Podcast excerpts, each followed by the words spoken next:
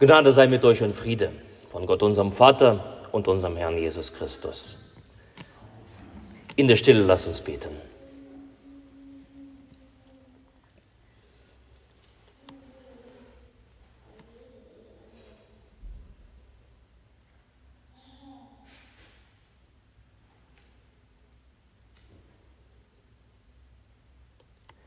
Herr, dein Wort ist meines Fußes Leuchte und ein Licht auf meinem Wege. Amen. Ich lese uns den Predigtext für heute vor. Er steht im Brief des Apostel Paulus an die Gemeinde in Rom im ersten Kapitel. Ich will euch nicht verschweigen, Brüder und Schwestern, dass ich mir oft vorgenommen habe, zu euch zu kommen, wurde aber bisher gehindert, damit ich auch unter euch Frucht schaffe wie unter anderen Heiden. Griechen und Nicht-Griechen, Weisen und Nicht-Weisen, ich bin es schuldig. Darum, so viel an mir liegt, bin ich willens, auch euch in Rom das Evangelium zu predigen. Denn ich schäme mich des Evangeliums nicht, denn es ist eine Kraft Gottes, die selig macht alle, die glauben, die Juden zuerst und ebenso die Griechen. Denn darin wird offenbart die Gerechtigkeit, die vor Gott gilt, welcher kommt aus Glauben in Glauben, wie geschrieben steht, der Gerechte wird aus Glauben leben. Der Herr segne an uns dieses Wort. Amen. Du erzählst einen Witz oder du redest über eine Person und dann drehst du dich um und diese Person steht hinter dir und hat alles mitgehört. Vielleicht ist dir sowas schon einmal passiert. Du bist in einem überfüllten Einkaufsmarkt und dir fällt ein Gurkenglas herunter und in diesem Moment richten sich alle Blicke auf dich. Auf dem Weg zum Vorstellungsgespräch gießt du deinen Kaffee to go dir über dein weißes Hemd und alle sehen es. Wenn dir so etwas schon einmal passiert ist, dann weißt du, was da kommt. Da taucht da ein besonderes Gefühl auf, nämlich die Scham. Die Scham ist ein unangenehmes Gefühl.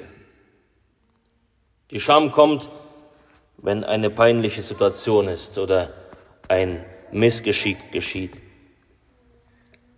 Wenn du mit deinem Verhalten Grenzen überschritten hast, das bereust du im Nachgang, dann kommt die Scham.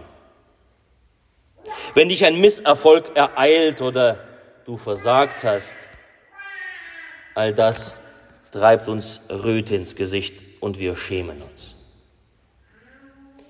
Warum schämen wir uns eigentlich? Wir wollen zu diesen Dingen auf Distanz gehen. Wir wollen diese Dinge vergessen, sie ungeschehen machen, sie schnell hinter uns lassen. All das bedeutet Scham zu haben oder sich zu schämen. Vom Apostel Paulus lesen wir, denn ich schäme mich des Evangeliums nicht. Schämen? Warum muss man sich da schämen? Ist das etwa peinlich? Das Evangelium? Paulus schreibt nach Rom. Der Römerbrief ist ein großer Brief. Paulus stellt sich vor. Er sagt von seiner Sehnsucht, dass er schon lange nach Rom kommen wollte, weil er dort Absicht hat, von dort weiter in die Welt zu gehen und das Evangelium zu predigen. Doch was gilt in dieser Welthauptstadt? Rom ist das Zentrum der Macht. Damals wie heute in den Zentren der Zivilisation. Macht gilt dort. Macht und Hochmut. Solche Zentren sind voll von starken Erlösungsgestalten. Solche Gesellschaften sind durchdrungen von Gedanken. Das kriegen wir alles selbst hin. Wir sind stark, wir sind mächtig, wir sind unabhängig, wir sind klüger als die anderen. Wir wissen selbst, was unser Leben gut und notwendig ist. Rom damals ein gutes Spiegelbild für uns heute, für unsere Gesellschaft. Und das reicht von den großen Zentren bis weit in unsere Provinzen hinein. Macht, Geld, Reichtum, Weisheit. Was hat Paulus zu bieten? Wissen. Okay, Paulus war ein studierter Mann, doch für die intellektuellen Gespräche mit der römisch-griechischen Philosophie hat, hat es auch bei ihm nicht immer gereicht. Paulus hat Jesus im Gepäck. Paulus möchte von einem gekreuzigten Jesus reden, den die Römer haben auf erbärmlichste Weise umbringen lassen. Jesus, den die Römer immer wieder lächerlich gemacht haben. Im Jahre 1856 machten Forscher auf dem Hügel in Rom eine interessante Entdeckung. Sie, als sie den, äh, den Trümmerschutt aus einer alten römischen Kadettenanstalt entfernt hatten, fanden sie an der Wand nämlich ein Kreuz. Es war mit einem Nagel oder mit einem Messer primitiv in den Wandputz eingeritzt. Auf diesem Bild ein Junge erhebt grüßend und betend seine Hand zum Kreuz hin. Am Kreuz hängt ein Mann, aber sein Kopf ist ein Eselskopf. Und darunter steht in lateinischen Buchstaben Alexamenos sebete theon. Alexamenos betet seinen Gott an. Es ist einer der frühesten Bilder eines Kreuzes, aber in diesem Fall nehme ich ein Spottbild. Gott am Kreuz. Dieser Gott ist ein Esel, sagten die Römer, und wer ihn anbetet, ist es auch. Eines solchen Gottes konnte man sich nur schämen. Aber ausgerechnet diesen Gott predigt Paulus. Jesus, ist das nicht peinlich? Es gab also genug Gründe zu sagen, na ja, in Rom, da ist was anderes wichtig. Konnte man da noch mit Jesus kommen? Was ist bei dir wichtig? Was ist bei deinem Nachbar wichtig? Auf deinem Arbeitsplatz, in der Uni oder auf dem Ausbildungsplatz? in der Schule, was ist bei euch wichtig? Kann man da noch mit Jesus kommen? Ich habe den Eindruck, dass für viele Menschen, auch unter vielen Christen, Jesus heute einfach nur peinlich ist. Als ich Theologie studiert habe, unter den Theologen im Gebet, wenn du den Namen Jesus gesagt hast, dann, dann zuckten ihr alle so ein bisschen zusammen. Ist das nicht peinlich? Reden von Gott? Allgemein von Werten kann man dann auch, ja noch heute reden, sagt man, das ist weniger anstößig. Aber von Jesus? Das ist zu eng, das ist eine Zumutung. Jesus als einziger Weg zur Rettung, da gibt es doch viele Möglichkeiten. Da muss man doch großzügig sein. Jesus, das ist doch einfach nur peinlich. Aber Paulus sagt, denn ich schäme mich des Evangeliums nicht. Und er begründet das. Denn es ist eine Kraft Gottes zur Rettung. Luther hat übersetzt, es ist eine Kraft Gottes, die selig macht. Damals in dieser Zeit, als Luther das übersetzt hat, hat das damals jeder verstanden. Heute klingt das eher merkwürdig. Was ist das? Selig macht. Im Griechischen steht es wörtlich zur Rettung, zur Rettung. Und zwar zur Rettung für alle, die daran glauben, die sich darauf verlassen. Was ist das zur Rettung? Diesen Ausdruck Rettung gebrauchen wir zum Beispiel, wenn es um Leben und Tod geht. Im Haus brennt es und jemand sitzt unter dem Dach oben, das Treppenhaus ist in, ist in Flammen und dieser jemand rennt zu den Fenstern und, um, und schreit um Hilfe. Was hilft ihm? Ihm hilft kein Lehrbuch in diesem Augenblick, wie man Feuer löscht. Da muss jemand kommen von der Feuerwehr, der ihn von dort herausholt. Das ist Rettung. Oder wenn einer ertrinkt, braucht er keine Theorie, wie man nun am besten richtig Luft holt oder wie man richtig schwimmt, wenn er es nicht kann. Dieser jemand, der ertrinkt, er braucht jemanden, der stark genug ist, der ihn herauszieht. Und das ist die Botschaft von Paulus. Paulus sagt, ich schäme mich dieser Botschaft nicht. Dieser Jesus ist der Retter. Die Botschaft des Evangeliums, die Nachricht ist, Gott ist zu uns gekommen, uns ist erschienen, weil diese Rettungsaktion niemand schafft. Wir singen in der Weihnachtszeit, können immer noch singen, wir sind inmitten der Weihnachtszeit. Welt ging verloren, Christ ist geboren. Da muss Gott seine ganze Kraft investieren, wird ein Mensch in Jesus, macht sich klein und geht in die tiefste Not und das bis zum Kreuz, um uns herauszuholen. Und er bestätigt das in der Auferweckung, um es klar zu machen, dass dieser, äh, dieser Kraftakt nicht einmal vom Tod zerstört werden kann. Das ist die Kraft Gottes zur Rettung. Und so sagt Paulus, deshalb schäme ich mich dessen nicht. Ich muss dieser Botschaft nicht auf Distanz gehen. Ich darf sie nicht kleiner machen, sie nivellieren, damit ich den anderen gefalle. Und da ist noch so ein Punkt, warum man sich schämt. Da steht zur Rettung für alle, die glauben. Es heißt, hier kannst du selber nichts mehr machen, du musst dich retten lassen. Der da im Dachgeschoss ist total darauf angewiesen, dass man ihn da herausholt. Dass da eine Feuer, äh, Feuerwehrleiter kommt oder was, was sonst noch so kommt. Der Ertrinkende ist darauf angewiesen, dass da ein Rettungsschwimmer kommt und ihn herausholt.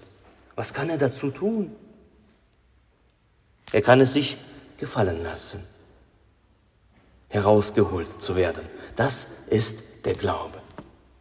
Ich vertraue darauf, dass du es kannst, Gott, dass du mich rettest und dass ich dieser Rettung bedarf.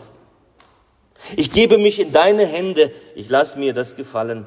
Ich brauche das, ich brauche das. Und das ist peinlich. Sich das einzugestehen, das ist peinlich. Wie peinlich war es für einen Hamann, Hauptmann. Wie peinlich war es für ihn gesagt zu bekommen, geh hin, geh hin zum Jordanfluss, tauch ein paar Mal runter und du bist gesund. Er hat sich was anderes vorgestellt, dass dein König kommt mit großem Primborium und alle seine Wünsche erfüllt. Aber wie peinlich ist es doch für ihn, als so hohen Menschen, mit so einem hohen Selbstwert in einen, ja, in einen Tümpel hinabzusteigen. Das ist peinlich. Die meisten Menschen sagen, so schlimm ist es doch nicht mit mir. Ich bin ein guter Mensch. Klar hat jeder mal einen Fehler, aber im Grunde schaffen wir das mit unserem Leben schon selber. Was brauchen wir Gott? Was brauchen wir diesen Jesus? Das kriegen wir selber hin. Aber wenn uns jemand sagt, du kannst es nicht, du brauchst einen Retter und alles, was du tun kannst, ist dir, lass dir gefallen, vertrau dem, dann finden wir es peinlich. Aber ist es nicht genau diese Eitelkeit, diese Hochmut der Römer? Wenn einer wirklich in Lebensgefahr ist, wenn einer davon weiß, dass er verloren ist, und wir sind ohne Jesus verloren, jeder für, für, von uns ist ohne Jesus verloren in Zeit und Ewigkeit. Wenn einer wirklich in dieser Lebensgefahr ist, dann ist es nicht mehr der Ort, wo man auf Eitelkeit achtet. Da geht es um Leben und Tod. Und da sagt Paulus, das Evangelium ist die Kraft Gottes für, zur Rettung für alle, für alle, die dem vertrauen, die sich's gefallen lassen, die sich darauf einlassen. Natürlich für das Volk Israel zuerst, dem Volk, dem Gott die Treue geschworen hat. Doch dann kam Jesus, öffnete alle Grenzen für die Völker und spricht, ihr dürft kommen. Ihr dürft kommen alle zu dieser Rettungskraft. Was für eine Kraft. Darum sagt Paulus, deshalb, deshalb komme ich nach Rom, weil ich um eure Verlorenheit weiß. Und deshalb nehme ich diesen Jesus im Gepäck mit und ich lasse mir da keine Scham einreden. Die Menschen in Rom, arm und reich, alt und jung, sie brauchen alle diese Rettung. Sie brauchen Jesus. Und das gilt auch heute für alle Zentren der Macht und das geht bis in die Provinzen hinein. Ja, auch Rotenkirchen braucht Rettung. Auch du brauchst Rettung. Ich brauche Rettung. Wir brauchen nichts anderes so dringend wie diesen im Stall geborenen Jesus. Wir brauchen nichts anderes dringend als diesen den Menschen erschienenen Jesus. Wir brauchen nichts anderes so dringend als diesen am Kreuz gestorbenen und am dritten Tag wieder auferstandenen Jesus, der hinaufgefahren ist zu, und zu der Rechten des Vaters sitzt in aller Ewigkeit. Wir brauchen Jesus. Wir brauchen Jesus viel mehr als alles andere. Darum ist es so notwendig, dass wir damit aufhören, dass es uns peinlich ist. Dass wir über alles reden in dieser Welt, aber uns für Jesus schämen. Das Leben kann nicht gelingen, wenn wir nicht diesem Jesus angehören. Wir werden in die Herrlichkeit des ewigen Vaters nicht eingehen, sind nicht schauen, wenn wir diesen Jesus nicht öffentlich und offen bekennen. Frei, offen vor allen Menschen, damit er uns auch vor dem Vater bekennt. Damit treffen wir, darum treffen wir uns immer wieder auch zum Gottesdienst und bekennen diesen Jesus. Darum sprechen wir in jedem Gottesdienst das Glaubensbekenntnis. Wir bekennen vor aller Welt, an wen wir glauben. Den Retter, den gekreuzigten und den auferstandenen Gott. Ist dir das peinlich, dieser Jesus? Ist dir das peinlich, sich darauf einzulassen, sich einzugestehen, ich armer, elender, sündiger Mensch? Ist dir das peinlich einzugestehen, meine Kraft reicht nicht, um mich zu retten? Schämst du dich, auf ihn ganz sich zu verlassen, ihm zu vertrauen, sich gefallen zu lassen? Dann ruft uns Paulus heute zu, schäme dich nicht, schäme dich nicht. Es tut so gut, diesen Jesus als seinen Retter anzurufen, um Hilfe zu bitten. Komm und rette mich, denn Jesus rettet.